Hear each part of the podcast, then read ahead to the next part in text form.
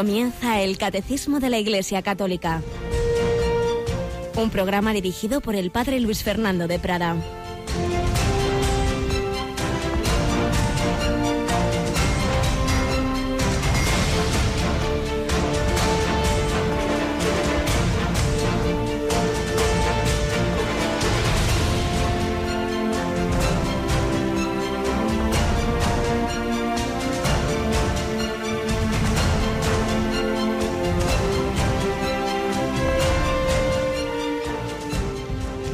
Sean Jesús, María y José. Muy buenos días España, muy buenos días mundo entero, muy buenos días querida familia de Radio María. Hoy en este 13 de septiembre, en este día de San Juan Crisóstomo, retomamos el catecismo en directo y nos acompaña la, la, casi casi fundadora de Radio María en España, Yolanda Gómez. Buenos días. Muy buenos días, padre. Bueno, pues sí, aquí retomamos este catecismo. Algunos se pensarán, Yoli, que estábamos ahí en la playa tomando. No, no. y es que este, estas semanas nos han dado para mucho, para ejercicios espirituales, para, para viajes que había también que hacer, para unos días de descanso y retiro y también pues sí, hemos tenido días que, ya estábamos en, la emisora, pero nos ha parecido que era mejor acabar el ciclo de lo que estábamos repasando del catecismo, en vez de empezar otro poquito, o cortarlo, y, y, ahora ya sí que retomamos el catecismo allá donde estábamos. Y por eso es bueno que una vez más pues nos, nos situemos, nos situemos en, el lugar porque además tenemos que comunicar a nuestros oyentes, algunos ya lo habrán oído, que hemos preparado una recopilación de lo que llevábamos. Vamos a ver. Recordemos que el catecismo tiene cuatro partes. La primera parte, lo que creemos, que es la parte fundamental, los fundamentos de nuestra fe, el credo. La segunda parte, eso que creemos, lo celebramos, la liturgia. Tercera parte, eso es, lo debemos llevar a la vida, a la vida ordinaria, la moral. Y cuarta parte, la, la oración. Esa parte de la oración ya la explicó el padre Miguel Ángel Morán y se sigue eh, haciendo una reposición de esas explicaciones que hizo en dos años, eh, una de las madrugadas a las cinco de la mañana. No me acuerdo, ¿te acuerdas tú, Yolanda, qué día tenemos esa reposición? Quizás viernes. pues ahora mismo no recuerdo. Bueno, ya luego si no lo decimos. Luego lo miramos. Muy bien. Y dentro de esta primera parte, que estamos explicando todas las cuatro partes del catecismo, a su vez tienen dos secciones. Una primera sección, digamos, de fundamentos y una segunda ya más de bajar al, detalle de, del tema que sea. Y en, en, esta primera parte del catecismo, los fundamentos es, claro, pues antes de explicar el credo, ¿qué es creer? Creo, creemos, el hombre que busca a Dios, las pruebas de la existencia de Dios, Dios que busca y que habla al hombre, la revelación, la respuesta del hombre a Dios, por la fe, la fe, y ya entrábamos a continuación en la segunda sección, que es explicar el credo. Explicar el credo y que en definitiva son pues esas verdades, esas realidades, realidades fundantes de nuestra fe. Y claro, ¿cuál es la primera? Pues Dios mismo, la Santísima Trinidad.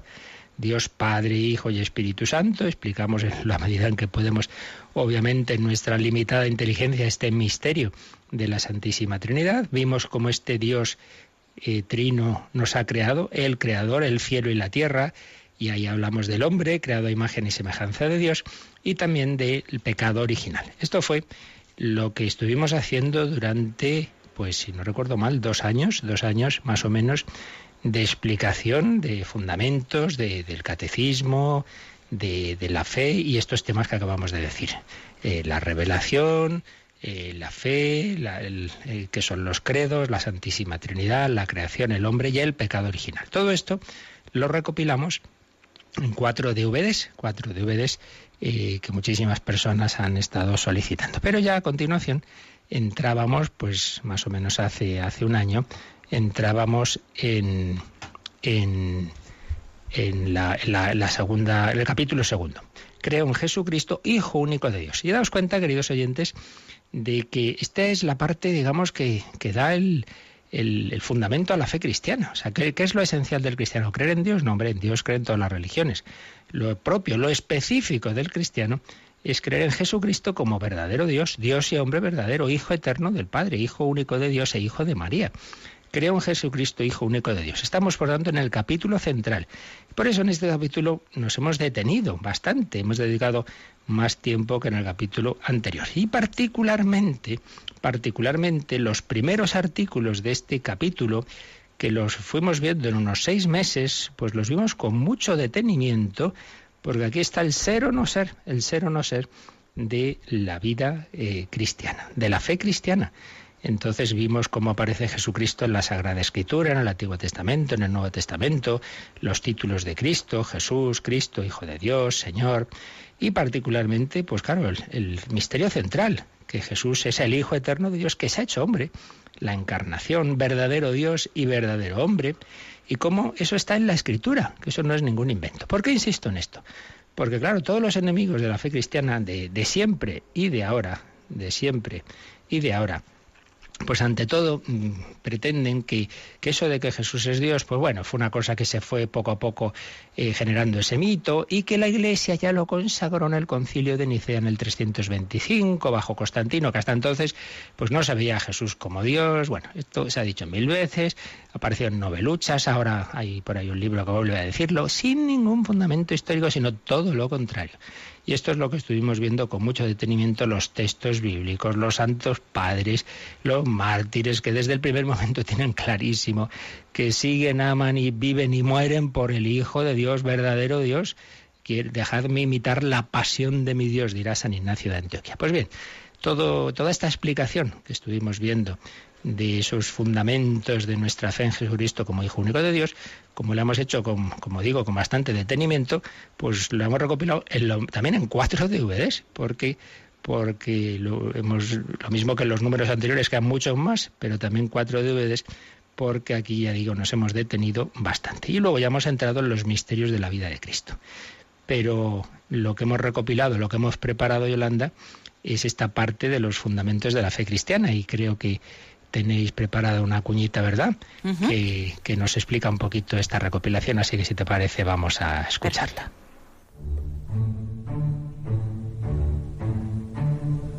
¿Se presenta Jesucristo como Dios en el Nuevo Testamento?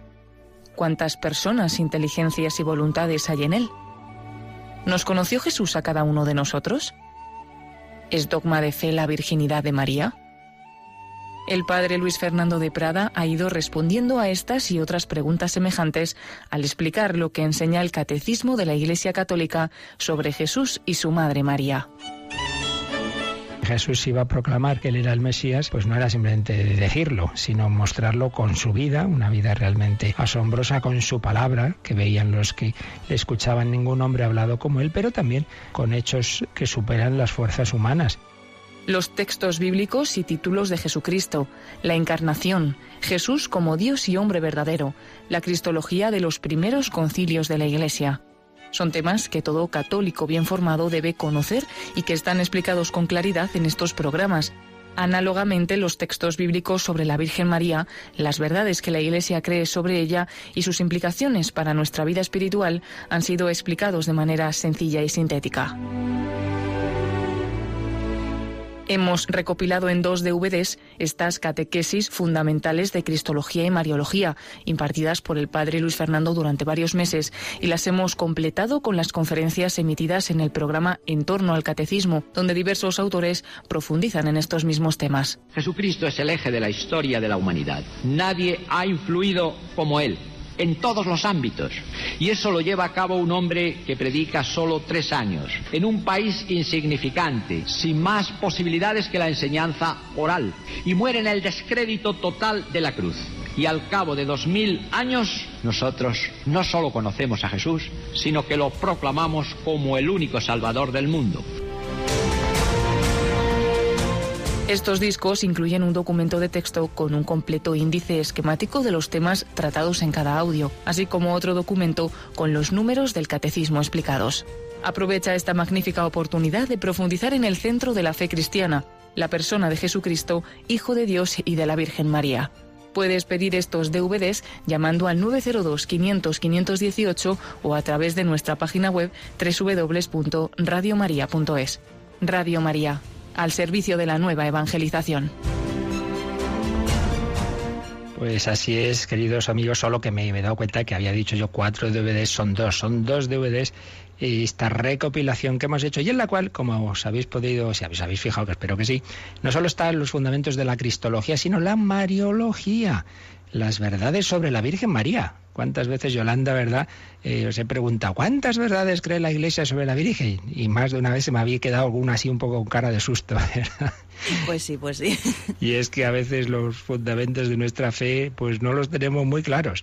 Cinco grandes verdades, de las cuales cuatro dogmáticas plenamente definidas y otra pues en la tradición de la Iglesia. Bueno, pues todo eso está explicado en esta recopilación en la que no solo están las catequesis de este programa del catecismo, sino también esas conferencias, esos programas que, los sábados, los sábados de 8 a 9, ponemos como profundización, como ampliación de lo aquí explicado. Entre unas cosas y otras, pues la verdad es que creo que tenemos ahí un, un material muy bueno para, para y, me da vergüenza decirlo porque lo hago yo, pero es que no lo hago yo, sino, lo, sino que yo simplemente os transmito lo que, lo que la gente que sabe, en primer lugar el catecismo y luego los, los grandes eh, estudiosos, teólogos, que apoyados en ese catecismo, apoyados en el magisterio de la Iglesia, apoyados en la Sagrada Escritura, apoyados en, en los santos padres y doctores, pues nos lo explican y, y así pues dan esos fundamentos a nuestra fe.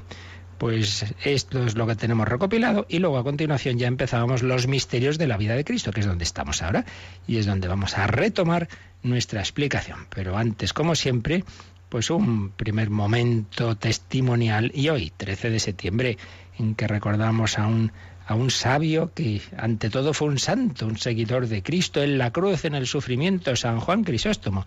Vamos a hablar hoy, mañana si Dios quiere, un poquito de este gran santo, de este gran seguidor de Jesucristo, San Juan Crisóstomo.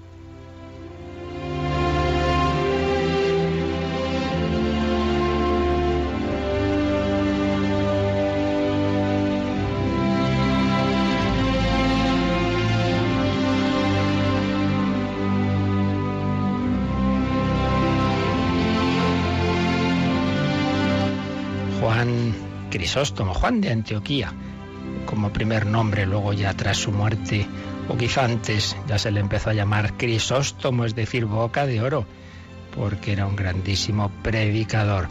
Pues nació en Antioquía en el 347 y moría en la Comana Póntica el 14 de septiembre del 407.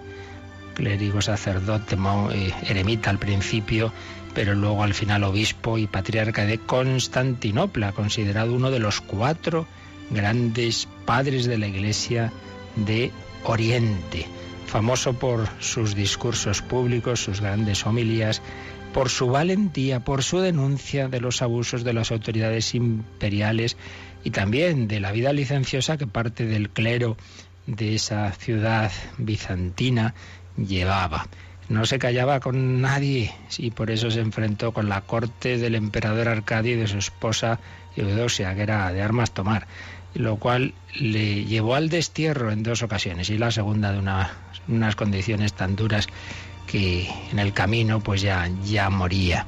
Juan Crisóstomo, fijaos, Crisos significa oro y estoma, boca, por eso decimos médico estomatólogo es el que nos trata la boca, ¿verdad?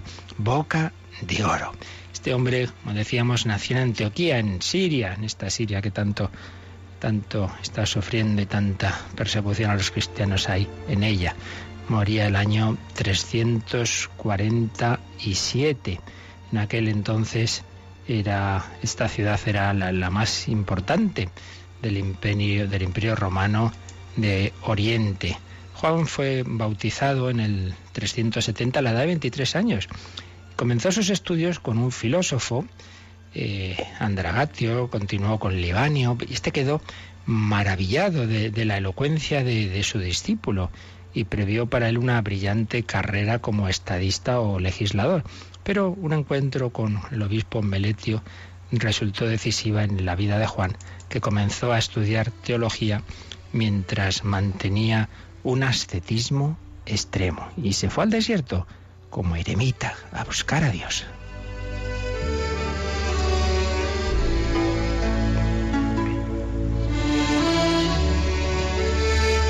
pero tuvo que volver a Antioquía y retomó su actividad como lector fue ordenado diácono y sacerdote. Y sacerdote el 386 decía que fue el momento más feliz de su vida. Pero claro, hablaba tan bien, estaba tan bien formado que querían hacerle obispo. Él se resistía, él se resistía. Pero al final, al final tuvo que aceptarlo a regañadientes. Le consagraron obispo primero allí en Antioquía y luego después pues le, le, nombraron obispo de Constantinopla. Tampoco quería. Y tampoco le hacía gracia al patriarca de Alejandría, que a desgana pues le consagró eh, obispo ante las peticiones llegaban por diversos lugares. Y entonces se va a Constantinopla. Constantinopla es el nombre que le dio Constantino, Constantino el Grande, de ahí Constantinopla, a la ciudad que se había llamado Bizancio una ciudad que se va a convertir en la capital del Imperio Romano de Oriente, Constantinopla, y así pasó a ser la principal sede episcopal del Oriente. ¿Y qué pasó? Pues que, pues que ahí Juan Crisóstomo seguía sin callarse y, entonces, bueno, pues chocó por un lado con los poderosos, con la corte, pero también sacerdotes que había, como en todas partes ha habido y, hay siempre, pero en aquella ciudad mucho, clero corrupto, clero que y vivía en el lujo. Y entonces, pues Juan Crisóstomo se enfrentó con unos, con otros, quizá a veces con, con, con, no mucho tacto, no, no se cortaba nada, que diríamos hoy, y entonces eso le creó pues muchos enemigos. Se hizo una alianza en su contra entre la emperatriz Eudosia, el clero molesto, el patriarca de Alejandría Teófilo, y entonces le, le desterraron, le desterraron. Pero Mm, fue restituido pronto por, por, viendo la reacción del pueblo y también porque hubo un terremoto que afectó al palacio, la emperatriz lo atribuyó a la ira de Dios, pero pronto volvieron a las andadas. Volvió eh, Juan Crisóstomo a quejarse de unas estatuas de plata. Él le, llevaba muy mal ver la pobreza por un lado y por otro lado el lujo de los poderosos, e incluso decía que para qué hacer esos esos regalos de esas lámparas de oro a la iglesia y luego los pobres muriéndose de hambre. Y entonces de nuevo lo, desterraron y ya de una manera mucho más dolorosa, eh, y viendo que todavía su vida se prolongaba, se determinó desterrarlo a un extremo fronterizo cerca del Cáucaso y haciendo un viaje en condiciones penosas en el cual murió. Sus últimas palabras fueron, Gloria a Dios por todo. Gloria a Dios por todo. Mañana, si Dios quiere, le demos la humildad conmovedora que tuvo pues al partir a este destierro, cuando ya tenía que dejar Constantinopla definitivamente y podremos o escuchar las palabras de un hombre, de un seguidor de Jesucristo, de un auténtico mártir, no porque muriera directamente eh, por la fe, pero en el fondo sí, porque por fidelidad a Cristo y se mantuvo en, esa su misión, se mantuvo en, en esa coherencia que le costó definitivamente ese destierro que le llevó al final a la muerte. San Juan Crisóstomo ruega por nosotros.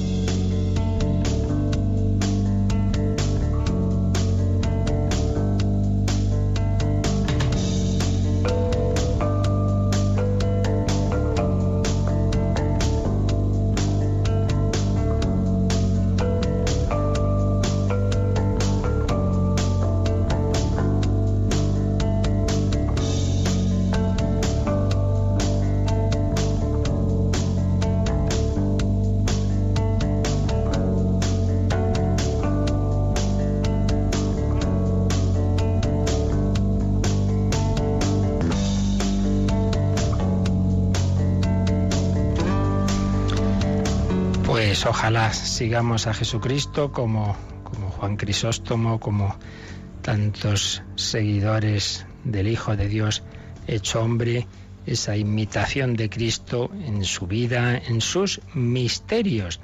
Y como antes recordábamos, después de haber visto en el catecismo quién es Jesucristo, cómo es Dios y hombre verdadero, una persona divina con dos naturalezas, divina y humana. Estuvimos viendo su inteligencia divina y humana, estuvimos viendo su voluntad divina y humana, su memoria solo humana, porque como Dios todo lo tiene presente, estuvimos hablando de que fue concebido por obra y gracia del Espíritu Santo y nació de la Virgen María, y ahí vimos pues lo relativo a la Virgen, Nuestra Señora, y después hemos entrado en el párrafo tercero de este capítulo segundo, del credo, este párrafo que se titula Los misterios de la vida de Cristo. Vimos que toda la vida de Cristo es misterio, es decir, una revelación de Dios a nosotros los hombres, algo que misterio no es una cosa rara, no es en el sentido de una cosa así extraña, oculta, no, no, sino en el sentido de que, de ahí está Dios y que siempre tiene mucho que revelarnos, que decirnos, que a través de cualquier gesto de la vida de Jesús, no solo de sus palabras, en cualquier gesto hay enseñanza para nosotros. Toda la vida de Cristo es misterio. Y esto lo estuvimos viendo pues en los misterios de la infancia, pues cómo se nos revela cómo es Dios, en ese nacimiento de Jesús en Belén, cómo ha venido a salvarnos a todos, lo estuvimos viendo en, la vida oculta de Jesús, cómo nos ha enseñado e iluminado nuestra vida ordinaria, el trabajo, la vida de familia, y estábamos ya después con la vida pública, los misterios de la vida pública de Jesús. Y ahí hablamos de su predicación, del anuncio del reino de Dios, de sus milagros, las resurrecciones, en fin, los distintos aspectos de esa vida pública. Y lo último que vimos fue que en, esa vida pública hay un momento muy importante que es la transfiguración, que ya viene a ser un pórtico a la fase final de la vida de Jesús. Y ya está Jesús hablando con frecuencia. Bueno, antes habíamos hablado de ese momento en que Jesús hace un examen a sus discípulos, como de vez en cuando lo hacemos aquí en el catecismo, a ver quién dicen los hombres que es el Hijo del Hombre. ¿Y quién decís que soy vosotros? ¿Quién decís que soy yo? Pedro responde, tú eres el Mesías, el Hijo de Dios vivo. Muy bien, Pedro, eso no te he revelado eh, la carne y la sangre, sino mi Padre que está en los cielos ya me ve, yo te digo, tú eres Pedro, sobre esta piedra edificaré mi iglesia, etcétera. Es el, ese momento muy importante, la confesión de Cesarea de Filipo, la tenemos en Mateo 16 y paralelos, un texto clave para nuestra fe católica, porque ahí aparece eh, la fe en Jesucristo como Hijo de Dios, Mesías, Salvador y verdadero Señor, pero también aparece la iglesia. Tú eres Pedro, sobre esta piedra edificaré mi iglesia. Cristo ha fundado la iglesia católica jerárquicamente sobre la roca de Pedro y sus sucesores. Eh, los papas, la roca de los apóstoles y sus sucesores, los obispos. Pero a continuación Jesús empieza a hablar ya de cómo va a ser la consumación de la redención.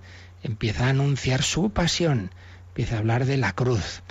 Y unos días después de esa escena es la transfiguración donde realmente veíamos cómo es una catequesis que Dios nos da, cómo está resumida ahí la historia de la salvación, cómo está el Hijo de Dios transfigurado, se ve su divinidad en la humanidad, es un hombre, pero un hombre transfigurado.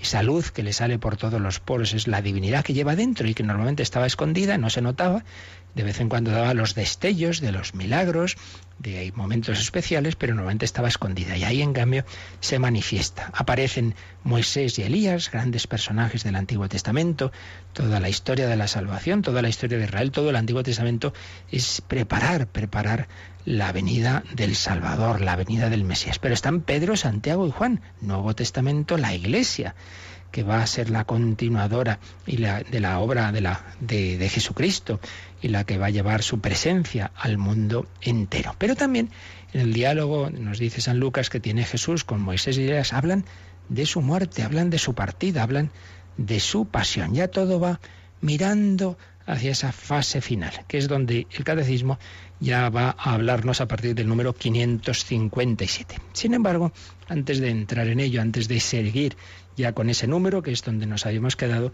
creo que vale la pena, recordaréis que estamos usando bastante manual de Cristología reciente, magnífico, de Monseñor José Rico Pavés, eh, obispo auxiliar de Getafe, que, fue profesor y es profesor de, Cristología. Bueno, ahora mismo creo que no puede hacerlo, pero un, muy conocedor del tema y tiene un, manual estupendo, muy basado en el catecismo.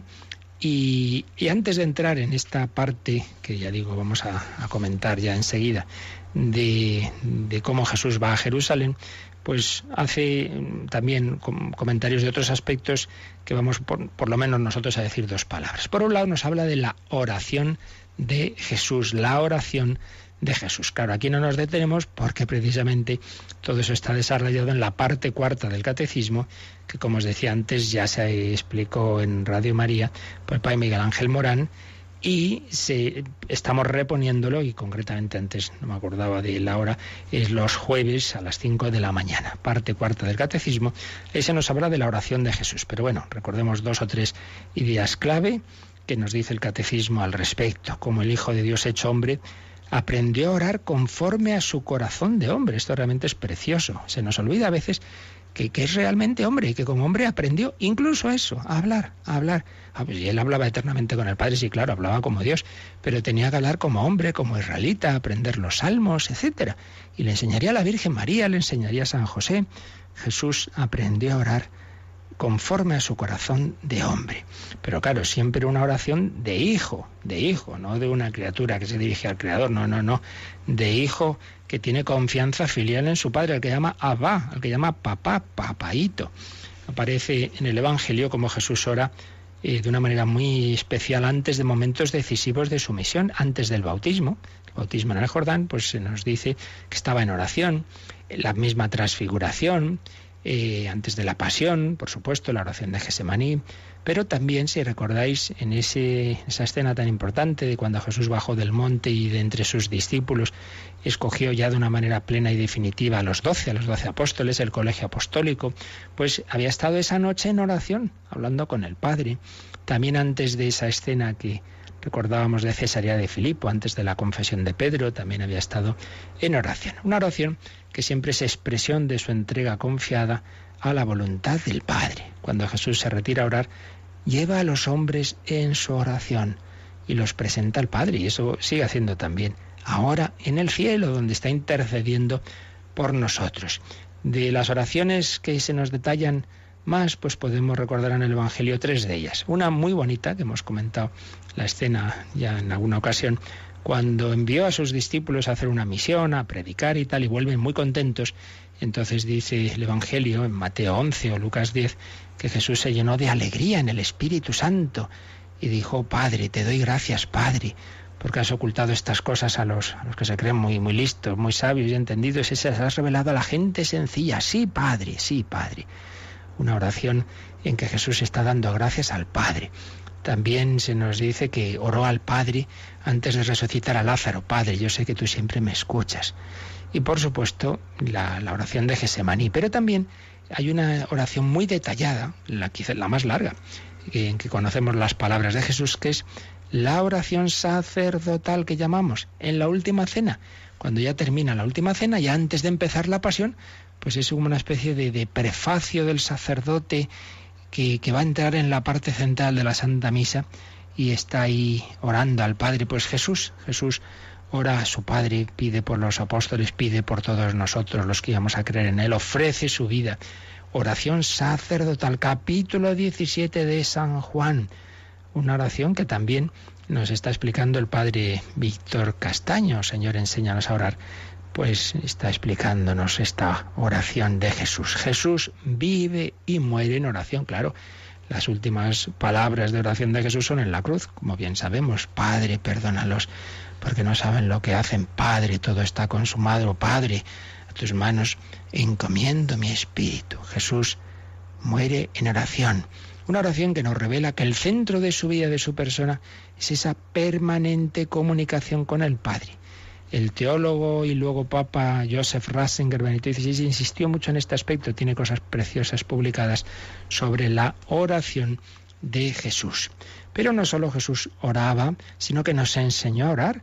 Maestro, enséñanos a orar, como Juan a sus discípulos nos enseñó el Padre Nuestro, y, y, nos dijo cómo tiene que ser la oración, una oración que implique siempre la conversión del corazón, como aquel publicano, oh Dios, ten compasión de mí que soy un pecador, una oración que implique la confianza en Dios, la adhesión filial a Él, sintamos o no sintamos, Jesús no se sentía a gusto en Gesemaní, pero oraba, una oración en su nombre, pedir en mi nombre, una disposición para hacer siempre la voluntad del Padre, hágase tu voluntad. La oración del cristiano, de los discípulos de Jesús, es siempre, debe ser siempre participación esa, en esa oración del Señor. Jesús pide al Padre para nosotros el don del Espíritu Santo, para que nuestra oración no sea mi oración de fulanito, no, no.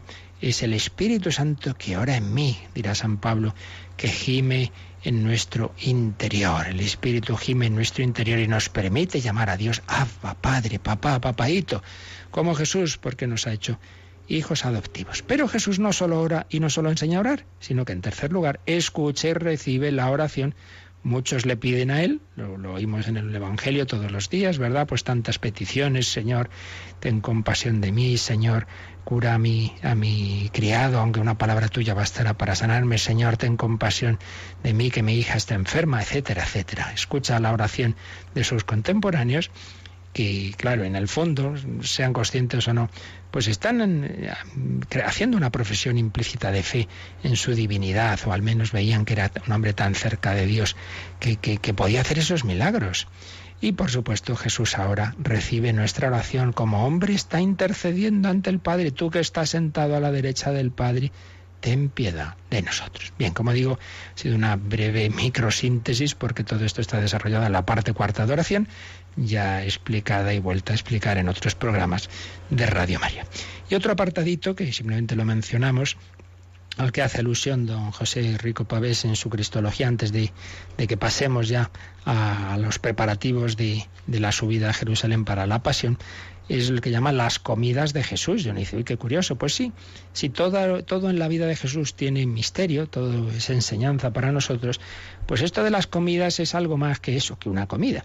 Y es que una de las imágenes eh, escatológicas de Israel era la de un gran banquete en la que compartirían la mesa los justos y Dios. ¿Qué queremos decir con esto de imágenes escatológicas? Pues que una manera de explicar el más allá, lo que nosotros llamamos el cielo, una imagen del mismo es un banquete. Un banquete no simplemente es comer, se come, pero lo importante es la amistad, es la alegría, se celebra algo importante, hay música, disfrutamos unos con otros. Bueno, pues esto lo usa Dios, esta, esta, esta realidad tan humana, para decirnos que el cielo será algo así, un gran banquete al que, el Padre nos invita a todos, que, que celebramos las bodas de su Hijo, que se ha desposado con la humanidad, y, y en el amor del Espíritu Santo y con su, con su madre, la Virgen María, y con, con todos los santos, en fraternidad, y los ángeles cantando, la mejor orquesta, en fin, una, una maravilla. Pues esto ya aparecía, aparecía en el Antiguo Testamento esta imagen del banquete, Isaías 25, y Jesús la usó con frecuencia en sus parábolas. Pero además eh, vimos, vemos que, que Jesús pues tiene comidas características con publicanos, con pecadores, le critican también, va a comer a casa de fariseos, eh, va a casa de Zaqueo, recordad, ese, ese hombre rico que se convierte precisamente viendo cómo, cómo el Señor no le hace ascos, cómo, cómo va a su casa. Este asociarse, este comer a la mesa con todos es una anticipación de ese banquete escatológico y ahí se manifiesta ya la misericordia de Dios. Y señala don José Rico que estas, estas comidas, por un lado, manifiestan la llegada del reino de Dios. Sí, es verdad, la plenitud del reino será en el cielo, pero, pero ya está anticipado, ya está el reino entre nosotros, porque el reino es Dios hecho hombre, es Jesucristo. Por un lado nos indican que ha llegado el reino. Por otro lado, revelan esa misericordia divina que a todos nos invita. No he venido a llamar a los justos, sino a los pecadores. Y en tercer lugar, tiene una finalidad salvífica Jesús va a esas comidas a buscar y salvar lo que estaba perdido. Si está ahí con los pecadores, pues es precisamente para aprovechar, para evangelizarlos, para llevarlos al Padre. Bueno, pues vamos a dar gracias al Señor porque ha venido a por cada uno de nosotros, pero vamos a pedirle que le sigamos, que es el cristianismo. Creer verdades, cumplir mandamientos, hombre, eso está implícito, pero no, ante todo es conocer, amar y seguir a una persona, seguir a Jesucristo en las distintas vocaciones eh, recordábamos a San Juan Crisóstomo, él le siguió como eremita, como sacerdote, como obispo, los religiosos y religiosas, como las hermanas de la cruz que vamos a oír ahora cantar de una forma concreta, pero todo cristiano tiene que seguir a Cristo. Pues vamos a pedírselo con esta bella canción que nos recuerda ese ven y sígueme.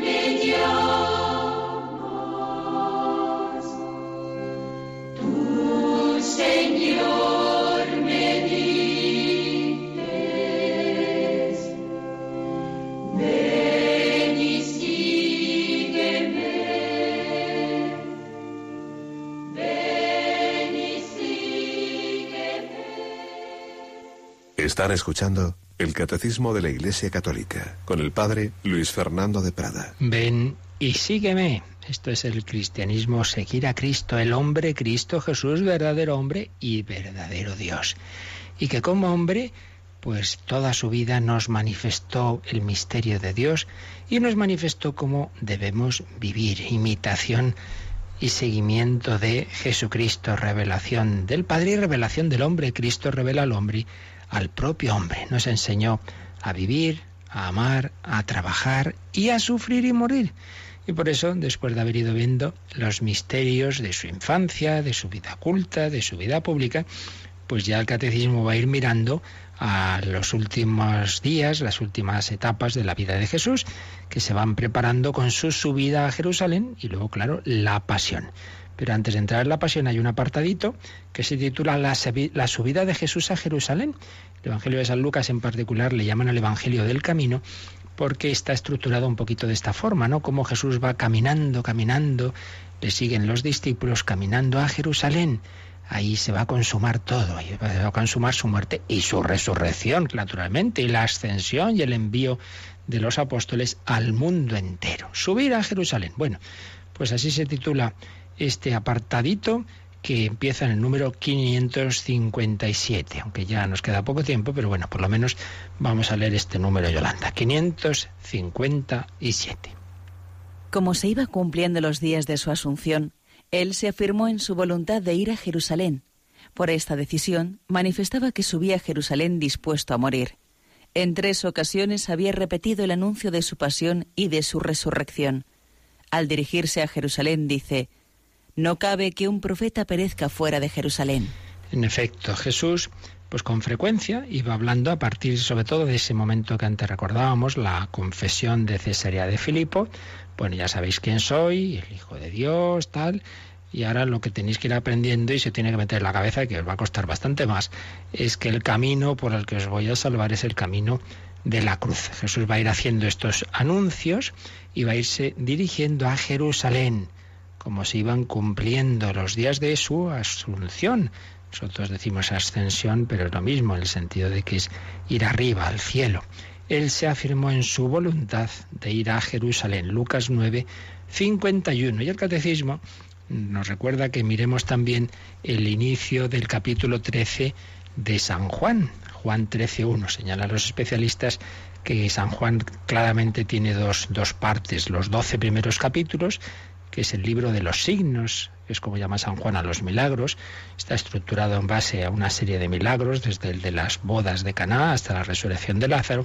Y luego, a partir del capítulo 13, que es ya lo que es el libro de la pasión y resurrección del Señor, la revelación de Jesús a la iglesia que empieza la última cena. Y el primer versículo de este capítulo 13 es realmente conmovedor. Antes de la fiesta de la Pascua, sabiendo Jesús que acababa de llegar su hora de pasar de este mundo al Padre, habiendo amado a los suyos que estaban en el mundo, los amó hasta el extremo. Es decir, hasta ahora nos ha ido manifestando ese amor tan grande, nos había amado, habiendo amado a los suyos que estaban en el mundo, pues de tantas formas, con su servicio, con su palabra, con su predicación, bueno, con toda su vida. Pero ahora, capítulo 13, va a empezar la revelación de un amor loco. Los amó hasta el extremo. Empieza lavándole los pies, a continuación de esta frase. Nos cuenta San Juan, y bueno, lo que va a ser la pasión. Eso ya es pasarse, diríamos, un amor loco, en la, revelación del amor extremo de Dios nuestro Señor. Jesús se va dirigiendo hacia esa consumación de su amor. Y luego nos dice el catecismo que por esta decisión manifestaba que subía a Jerusalén dispuesto a morir y hace anuncios, varios anuncios de esta pasión. Concretamente en San Marcos aparecen tres en Marcos 8, 31, 9, 31 y 10, 32. Un profesor mío me decía, mira, es fácil de acordar. Son las ocho y media, nueve y media y diez y media. Marcos 8, 31, 9, 31 y 10, 32 a 34. Vamos a leer el más completo de estos anuncios, Yolanda, que es el de Marcos 10, 32, 34. Vamos a leer en la versión oficial de la conferencia episcopal, la Biblia de la conferencia. Estaban subiendo por el camino hacia Jerusalén y Jesús iba delante de ellos. Ellos estaban sorprendidos y los que seguían teniendo miedo. Él tomó aparte otros, a los, otra vez a los doce, y empezó a decirles lo que le iba a suceder. Mirad, estamos subiendo a Jerusalén, y el Hijo del Hombre va a ser entregado a los sumos sacerdotes y a los escribas. Lo condenarán a muerte y lo entregarán a los gentiles. Se burlarán de él, le escupirán lo azotarán y lo matarán, y a los tres días resucitará. Realmente un anuncio tremendo. Fijaos que habréis oído quizá alguna vez, o por lo menos quizá los que se os hayáis metido más en estas cosas, he leído, algunos por ahí van y dicen, bueno, bueno, esto se ve que, claro, lo ha escrito el evangelista después de que ya ocurrió la pasión, entonces lo pone en labios de Jesús, pero vamos, no es que lo dijera Jesús, ¿no? Sino que como luego vieron que había pasado, lo pone, y uno dice, pero vamos a ver, ¿y por qué? O sea que el Señor no podía saber lo que iba a pasar. O sea, es que cuando hablamos de la ciencia de Jesús explicamos todo esto. No vamos a repetir todo ese tema tan, tan complicado que ya lo explicamos detenidamente y que tenéis en esa recopilación que antes mencionamos. Pero simplemente os digo una cosa. ¿Cuántos santos? San Juan Bosco, el Padre Pío, eh, por, decir los dos primeros generalmente, han, el santo cura de Ars, han hecho predicciones, han dicho cuando, hasta la fecha y la hora en que iban a morir. O sea, un hombre cualquiera, un tantos santos que, que hay, Dios les revela el futuro y la vida, y el Hijo de Dios no. Sea, yo realmente hay veces que digo, pero, pero qué, listos son algunos, ¿no? No, Jesús no, no, no sabía con eso de que, que, le iban a azotar y tal, eso lo, lo ponen los evangelistas después, pues vale, porque usted lo diga. Son cosas a veces que uno se queda bastante perplejo. Bueno, pues es el primer número sobre esta subida de Jesús a Jerusalén, el número 557. Jesús, naturalmente, que sabía todo lo que iba a ocurrir, lo sabía, lo asumía, era el camino que él, como Dios, con el Padre y el Espíritu Santo habían determinado, como hombre le iba a costar. El demonio ya le había tentado en el desierto a salvarnos de una manera mucho más simpática y divertida y pasándolo bien y convirtiendo las piedras en panes y tirándose de lo alto del templo y que la gente te aplauda. Pues no, el camino es el camino de la cruz y Jesús lo asume con toda entereza. Se dirige a Jerusalén, número 557, porque termina este número diciendo al dirigirse a Jerusalén, Jesús dice, no cabe que un profeta perezca fuera de Jerusalén. Esto lo va a desarrollar más el número siguiente, que ya veremos mañana. Si Dios quiere, vamos a dejarlo para consultas, como siempre, por teléfono o por correo electrónico, y ya seguiremos comentando estos, estos números. Participa en el programa con tus preguntas y dudas. Llama al 91 153 8550. También puedes hacerlo escribiendo al mail catecismo arroba radiomaria.es. Catecismo arroba radiomaria.es.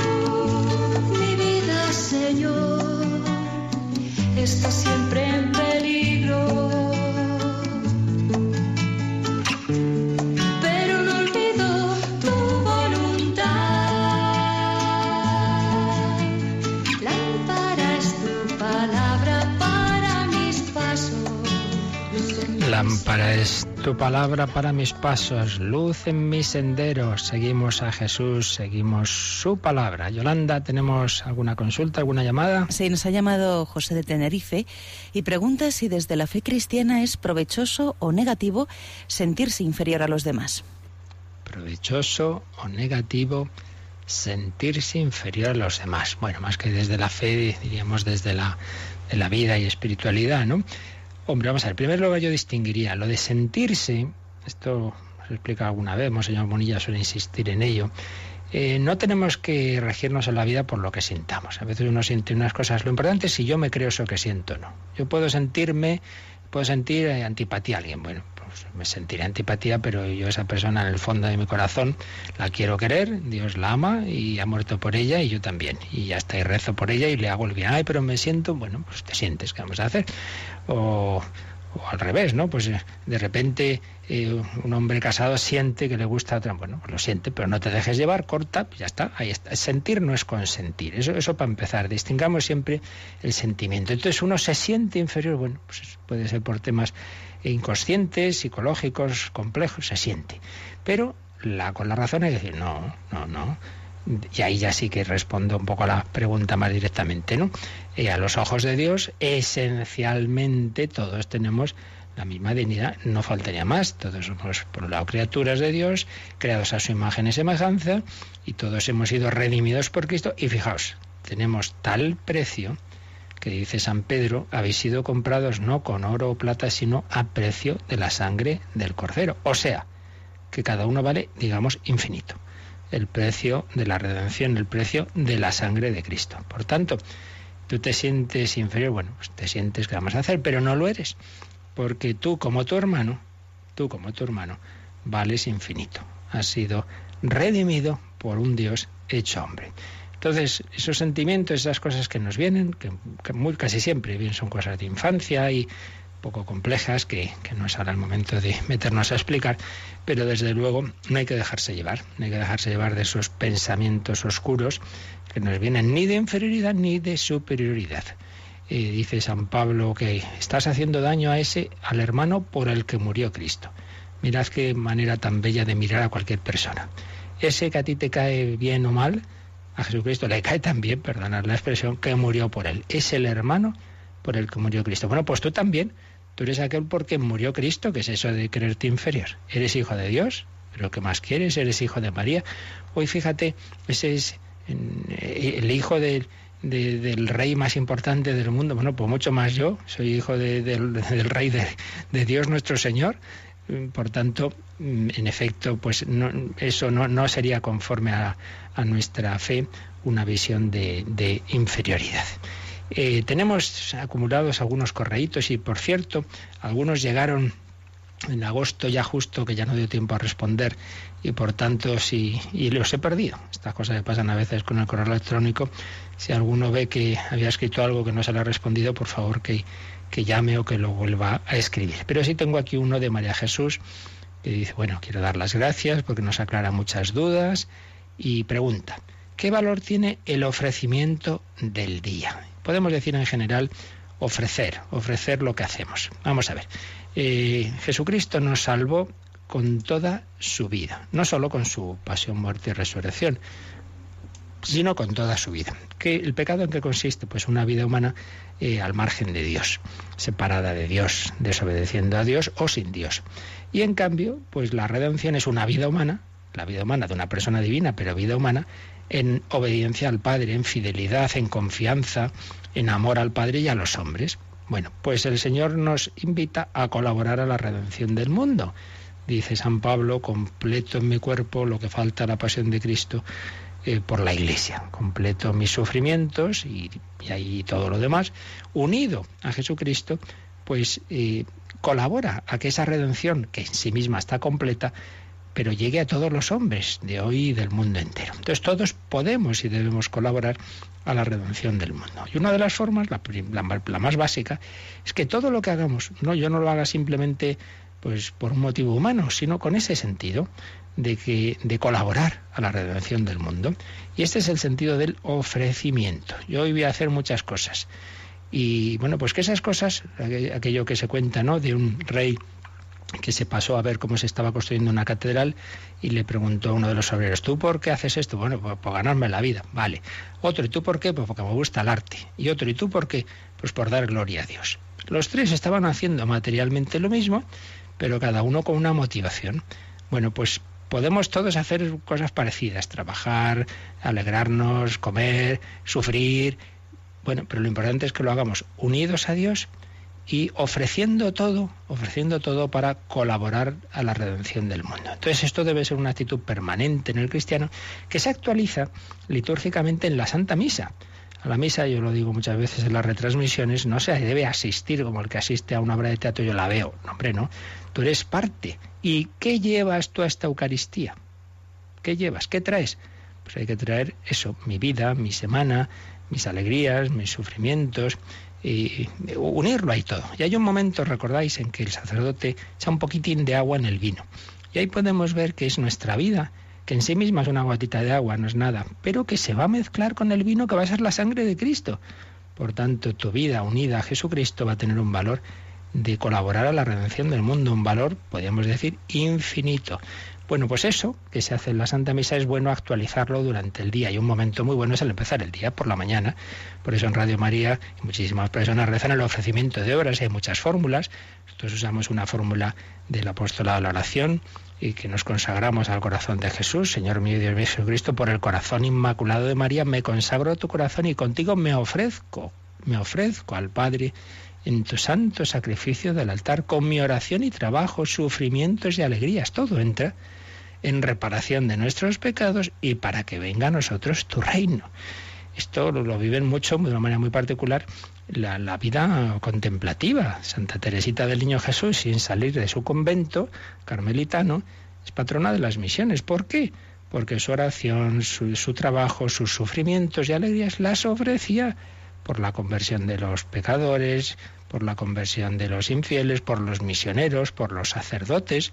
Podemos y debemos ser misioneros pues con nuestra oración y ofreciendo nuestra vida. Este es el sentido de ese ofrecimiento, que por cierto, a ver dónde lo tengo por aquí, una encíclica, sí, aquí, del Papa Benedicto XVI, la Espesalvi sobre la esperanza, en el número 40, hablaba de esto.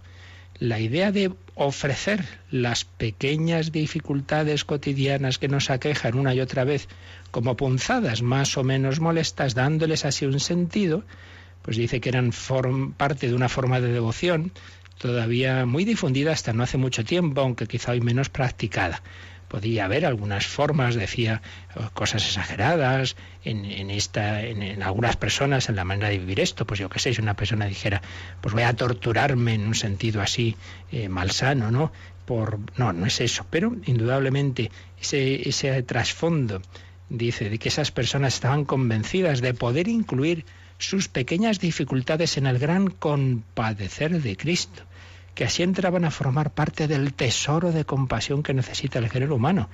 Todo eso decía el Papa Benedicto, y hace que esas pequeñas contrariedades diarias puedan encontrar un sentido y contribuir a fomentar el bien y el amor entre los hombres. Pues sí, son formas de colaborar a la redención del mundo Así que tiene mucho sentido este ofrecimiento, este ofrecer por la mañana y, cuando nos llegue algo, ay, me duele la cabeza, pues me tomo una pastilla, pero Señor, en cualquier caso, que este dolor no se pierda, te lo ofrezco, eh, me uno a ti, pienso en ti sufriendo en la cruz y sigo haciendo lo que tenga que hacer, pero te lo ofrezco. Por ahí va la cosa. Pues bueno, seguiremos mañana si Dios quiere y os recuerdo que ya a partir de las nueve podéis hacer los encargos de CDs, DVDs y concretamente este último que hemos preparado, esta recopilación en dos DVDs de las catequesis y las conferencias complementarias sobre esta, esa parte tan importante de la cristología y la mariología, porque creemos en Jesucristo como Hijo de Dios, eh, Dios y hombre verdadero, las verdades sobre Jesús, las verdades sobre María, si eso está en el Nuevo Testamento son inventos de la Iglesia en el siglo IV, como algún y alguno por ahí que no tiene ni idea de historia dice, pues todo eso está en esa recopilación. Pedimos al Señor su bendición. La bendición de Dios Todopoderoso, Padre, Hijo y Espíritu Santo, descienda sobre vosotros. Alabado sea Jesucristo.